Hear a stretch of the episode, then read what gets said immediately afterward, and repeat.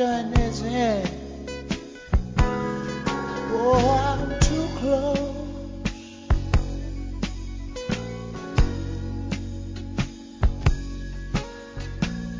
To shaking hands with all my, my, my, my, my, my friends. You know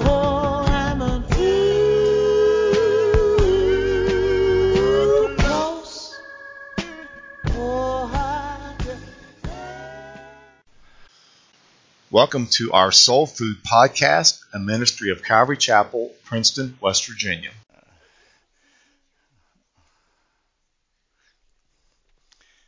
Pray with me. Father, we do thank you for this day, another day we can spend in your presence.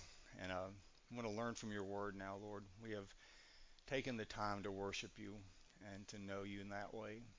Now we pray that you would take your word and by your Holy Spirit let it penetrate our hearts and help us, Father, to grow more to be like your Son. We ask it in Jesus' name. Amen. Welcome back to our study in 2 Samuel. We're going to do all 33 verses of chapter 14. But don't worry, I will give you a bathroom break in about 90 minutes. So we'd better get started. If you're new here at Calvary Chapel, I am kidding. We're not going to go. Uh, look at verse 1 with me, if it's on there. So Joab the son of Zeruiah perceived that the king's heart was concerned about Absalom. And Joab sent to Tekoa and brought from there a wise woman, and said to her, Please pretend to be a mourner and put on mourning apparel. Do not anoint yourself with oil, but act like a woman who has been mourning a long time for the dead. Go to the king and speak to him in this manner. So Joab put the words in her mouth. Chapters 11 through 14 of 2 Samuel have taken us through about 10 years or so. It has been about a decade since David had committed adultery with Bathsheba and had her husband Uriah killed. And so for 10 years, the effects of sin has embroiled David's family and kingdom in more trouble than they ever faced from any external enemies. The consequences of David's sins, declared by Nathan the prophet in chapter 12, are now beginning to be felt. Joab knew his king very well and recognized the signs of David yearning for his exiled son. But David is in a bind. David the father still loved his son. But David the king couldn't give the impression that it was okay to take the law into your own hands. Otherwise, the whole kingdom would devolve into anarchy. As head of the army, Joab was probably also concerned that Israel have a crown prince ready just in case something happened to David. But Absalom couldn't come home unless David gave permission, and David would not give permission until he was convinced it was the right thing to do. Joab also saw David's ongoing antagonism towards Absalom as a problem. Since Absalom was now the heir to the throne, his banishment from the kingdom would certainly cause problems when succession became an issue. But I think that there's more to it than that. Why is Joab so committed to restoring Absalom to David? I suggest it is because he wanted to make sure that his own future was also secure. After all, following the murder of Abner way back in chapter 3, David had said to Joab, Cursed be you and your house, leprosy be on you forevermore. Therefore, perhaps Joab was trying to butter up Absalom, the heir apparent, by bringing him out of exile. Or it could also be that the shrewd Joab could see the possibility of a civil war if this thing with Absalom wasn't resolved. And so he finds a wise woman from Tekoa.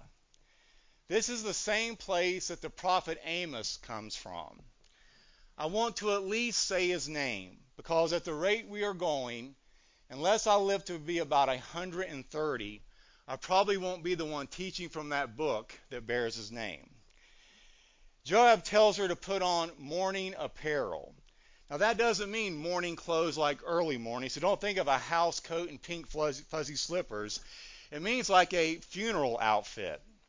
And then he told her not to anoint herself with oil. In those days, that was a really big deal. You see, they didn't have access to bath and showers the way that we do today. And so they would put up oil to cover up the funk. I guess it meant something entirely different back then if someone told you that you weren't anointed. Look at verse 4. And when the woman of Tekoa spoke to the king, she fell on her face to the ground and prostrated herself and said, Help, O king. Then the king said to her, What troubles you? And she answered, Indeed, I am a widow. My husband is dead. Now your maidservant had two sons, and the two fought with each other in the field. And there was no one to part them, but the one struck the other and killed him. And now the whole family has risen up against your maidservant. And they said, Deliver him who struck his brother, that we may execute him for the life of his brother, whom he killed. And we will destroy the heir also. So they would extinguish my ember that is left, and leave to my husband neither name nor remnant on the earth. Now, verse 3 told us that Joab has concocted this whole thing, and we all know that David is a sucker for a good story. Nathan's story about the ewe lamb touched the heart of David the shepherd, and this story of the warring family will touch the heart of David the father. She tells David there are two, that her two sons had an argument in the field, and the one killed the other. Sounds a whole lot like Cain and Abel, doesn't it? The other relatives want to slay the guilty son and so avenge his brother's blood, but she is opposing them. The woman gives four mitigating factors. The first was that, as she described it, the death was not premeditated murder. The surviving brother had not cunningly planned to kill his brother, it had happened in the heat of an argument. And even God's law allows for mercy in such a case and makes a distinction between murder and manslaughter. The second point she made was that the family was not really interested in justice. They just wanted to get their hands on the inheritance. That's why she added the phrase, they would destroy the heir also. The third argument in her appeal was really just a frank plea for compassion. Her surviving son, in her words, was my only ember that is left. She is saying he's the only remaining source of light and warmth left in my life. And her final point was that her husband's name in posterity would be eliminated if the only surviving son were to die. Verse 8, please. Then the king said to the woman, Go to your house, and I will give orders concerning you. And the woman of Tekoa said to the king, My lord, O king, let the iniquity be on me and on my father's house, and the king and his throne be guiltless. So the king said, Whoever says anything to you, bring him to me, and he shall not touch you any more. Then she said, Please let the king remember the Lord your God, and do not permit the avenger of blood to destroy any more, lest they destroy my son. And he said, As the Lord lives, not one hair of your son shall fall to the ground. David says, You have your wish. I'll take care of it. But the woman says, Let the king be guiltless and let all the blame fall on me in this matter. Her meaning was if the king is concerned that there may be something wrong in allowing this bloodshed to go unpunished, let the guilt fall on me and my family and not on the king. She was taking full responsibility for any possible omission or distortion in her story that might have given the king reason to be cautious. Which is a bit rich if you think about it, seeing the whole tale was fictional. David then assures her once again that he will take care of everything. Look at verse 12. Therefore the woman said, Please let your maidservant speak another word to my lord the king. And he said, Say on. So the woman said, Why then have you schemed such a thing against the people of God? For the king speaks this thing as one who is guilty, and that the king does not bring his banished one home again. For we will surely die and become like water spilled on the ground, which cannot be gathered up again. Yet God does not take away a life, but he devises means so that the banished ones are not expelled from him. In verse 12, the New American Standard translates the phrase another word as just a word. Now, some Bible scholars think they got it wrong as they say it is impossible for a woman just to speak one word. But I want you to know that here at Calvary Chapel, we don't believe such things backpedaling. In all seriousness, she reminds us of one of the parables of Jesus, who told us to approach the King of Heaven the same way where the widow was looking for protection from her opponent. And the gist of that parable is we should keep coming to the Lord until he gives us an answer. But what does verse 14 allude to? Well, when you spill water on the ground in the Middle East, the water is quickly absorbed by the soil. And once it's spilled, it is now gone. And the point she is making is this David, your opportunity to reconcile with your son is very fragile and finite. If either of you die, you will lose forever the opportunity to reconcile that relationship. So she asks, How much longer will the king wait before he sends for his son? After all, Life is brief, and when life ends, it's like water spilled into the earth and it cannot be recovered. Verse 15. Now therefore I have come to speak of this thing to my lord the king because the people have made me afraid. And your maidservant said, I will now speak to the king. It may be that the king will perform the request of his maidservant. For the king will hear and deliver his maidservant from the hand of the man who would destroy me and my son together from the inheritance of God. Your maidservant said, the word of my lord the king will now be comforting, for as the angel of God, so is my lord the king in discerning good and evil. And may the Lord your God be with you. Well, the woman now had David in a corner. If he agreed to protect the guilty son, who he did not even know, how much more obligated was he to protect his own son, whom he loved? But why is David caught here? Listen carefully. He is caught because he has given advice according to his own reasoning instead of the Word of God. Let me give you some great advice. When you give advice to somebody, give them the Scriptures. Because, quite frankly, a lot of times our opinions can have a fleshly element to them. When people come to us in crisis, they don't need our opinion, they need the truth of God's Word. And don't think that you don't ever counsel. Every time someone comes to you at church or at a restaurant and asks you a live question, you have at that point entered the realm of counseling. So please be careful and please be wise. Verse 18 Then the king answered and said to the woman, Please do not hide from me anything that I ask you. And the woman said, Please let my lord the king speak. So the king said, Is the hand of Joab with you in all this? And the woman answered and said, As you live, my lord the king, no one can turn to the right hand or to the left from anything that my lord the king has spoken. For your servant Joab commanded me, and he put all these words in the mouth of your maidservant. To bring about this change of affairs, your servant Joab has done this thing. But my Lord is wise, according to the wisdom of the angel of God, to know everything that is in the earth. I thought it was funny in verse 18 that the roles have been reversed. Now the woman is giving David permission to speak. If you're married, you know what that's like. I mean, they let you think that you're in charge, but, well, let's move on.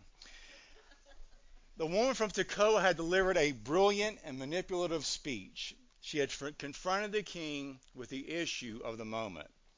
He had not silenced her, he had listened. She and Joab had made a great team. All that remained was to see how the king would react to all of this. Verse 21. And the king said to Joab, All right, I've granted this thing. Go therefore, bring back the young man Absalom.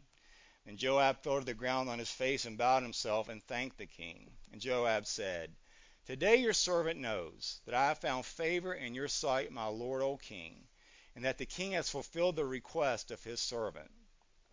So Joab arose and went to Geshur and brought Absalom to Jerusalem. And the king said, Let him return to his own house, but do not let him see my face. So Absalom returned to his own house, but did not see the king's face. What David hoped to accomplish is far from clear, just as it was probably also unclear to him. The situation was just terribly messy. Joab had done what David, as the custodian of justice in the land, should have seen to. But David cannot bring himself to treat Absalom either as a murderer and therefore have him executed, or innocent and therefore welcome him back. Now, this is conjecture, But perhaps David's scheme was designed to actually avoid the issue. If Absalom could be kept away from the king, the king could once again avoid the difficult task of deciding what should be done about his son. Look at verse 25.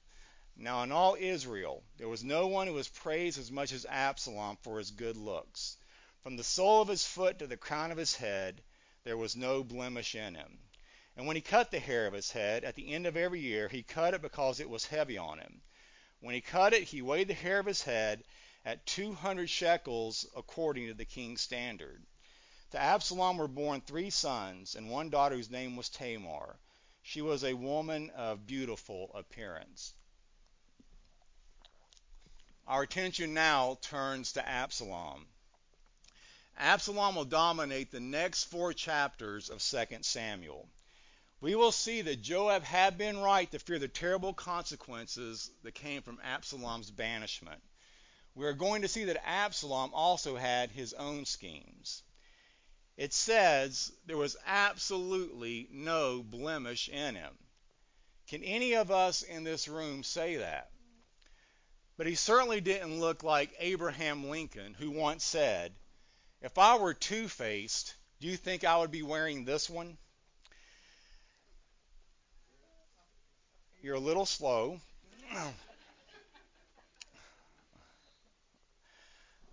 So think of Brad Pitt on steroids, I guess. I mean, is Brad Pitt still a thing?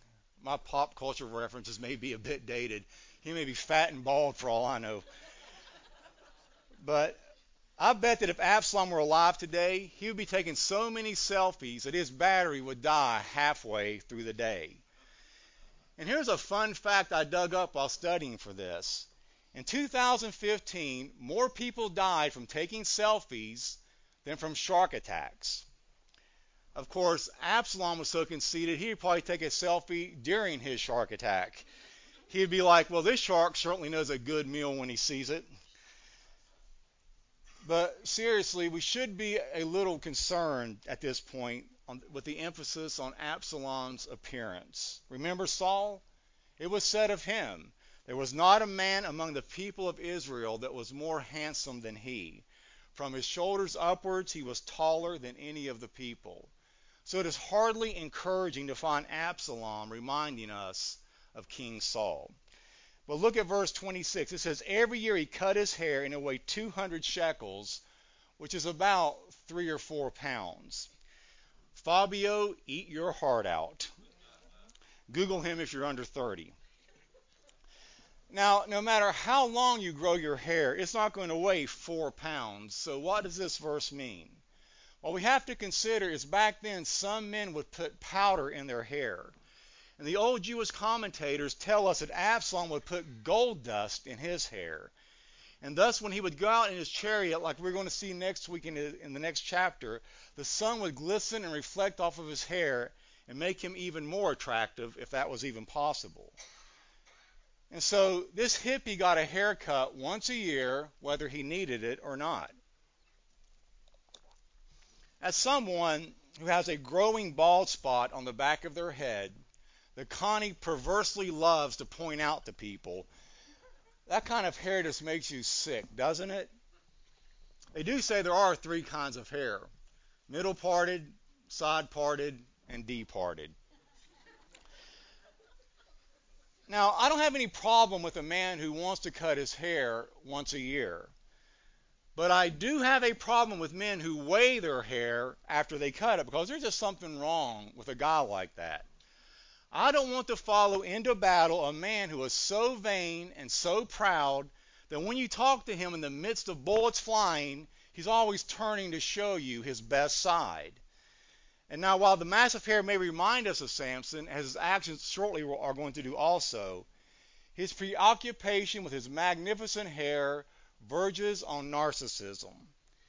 He was very proud of his hair, but that point of pride is also going to be his point of destruction that we're going to see in a later sermon. And although we know that David is not perfect, he is referred to as a man after God's own heart. He was a valiant war, warrior who, for the most part, was prudent in spirit. Now let's compare that to Absalom. What are his major qualities in life? Well, he's good looking. And that's about it.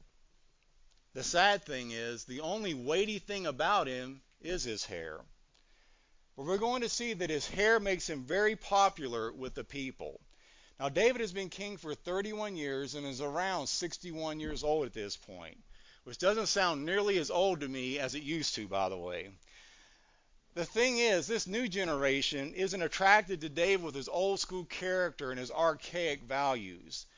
But they are attracted to a good looking guy who is popular and maybe most importantly has great hair.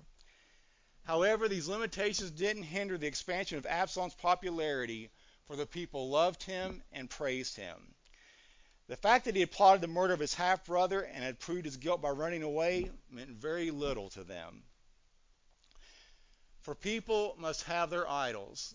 And what better idol than a young, handsome prince? Lack of character was unimportant. What really mattered was status, good looks, and wealth. In contemporary language, Absalom had movie star looks and skid row values. And yet the people envied him and they admired him. Times have not changed much, have they? Absalom's three sons are mentioned in verse 27 to complete the account of his family. But they are beside the point in that they are not even named. Indeed, they must have died young because we're going to see in chapter 18 that it is said that Absalom has no sons. He also had a beautiful daughter that he named after his sister. In this way, we are gently reminded of the tragic violence that stands behind the story that is about to unfold. Absalom never forgot his sister Tamar. Verse 28. And Absalom dwelt two full years in Jerusalem, but did not see the king's face. Therefore Absalom sent for Joab to send him to the king, but he would not come to him. And when he sent again the second time, he would not come. So he said to his servants, See, Joab's field is near mine, and he has barley there. Go and set it on fire. And Absalom's servants set the field on fire. Then Joab arose and came to Absalom's house and said to him, Why have your servants set my field on fire? Five years have now passed since they had fled on the day of that fateful feast. But Absalom has grown impatient with the humiliation of the exclusion with any contact with his father. It was time now for Absalom to do something about the situation. After two years of waiting, in which he summoned Joab two separate times and been ignored, Absalom has decided that drastic action is now necessary.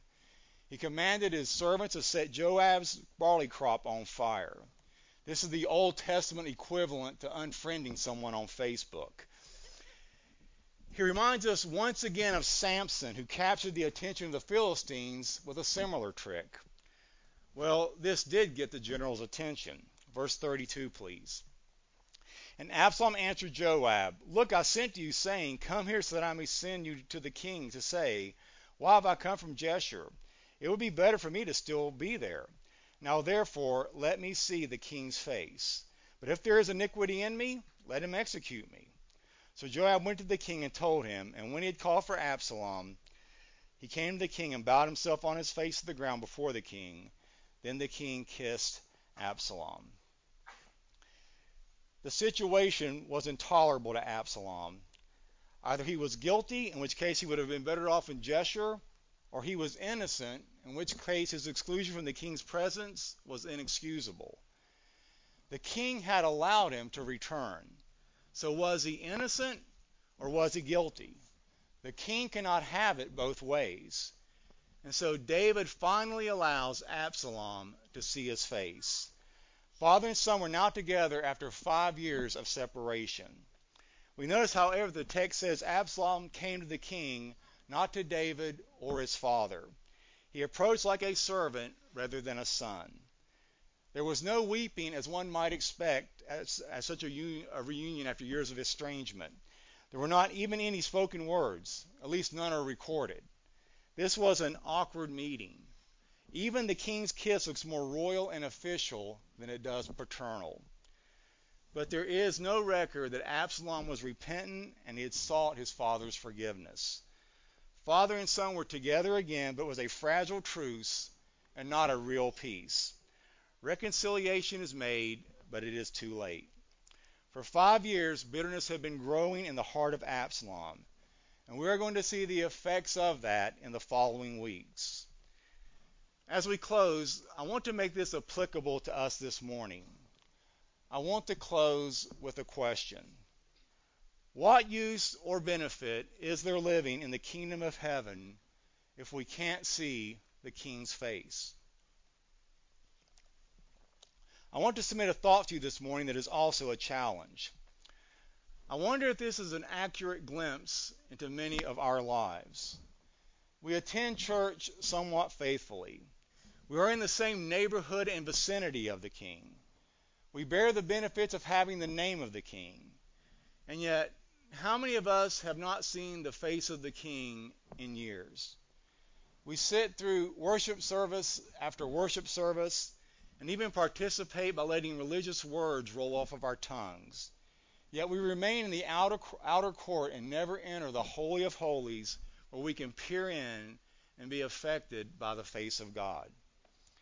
I wonder how long it's been since you've encountered Him. Listen, I get it. All of us have obstacles that try to hinder us from seeing the King's face. What keeps you out of His presence? Is it comfort zone, pride, anger, pain, people? Maybe it's past experiences, tradition, religion.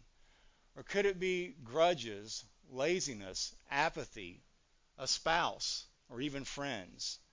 What is it that keeps us from going hard after God? What is it that keeps us from pressing in?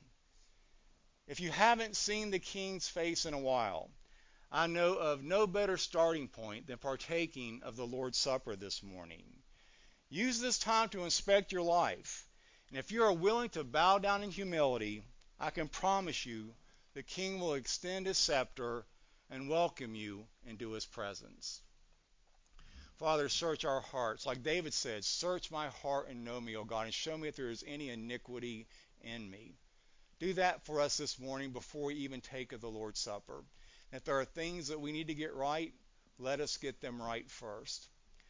Father, we are so thankful that it is by your Spirit that we can live, because we know that if we walk by the Spirit, we will not fulfill the lust of the flesh. It is truly the best way to live a human life. Ask these things in Christ's name. Amen.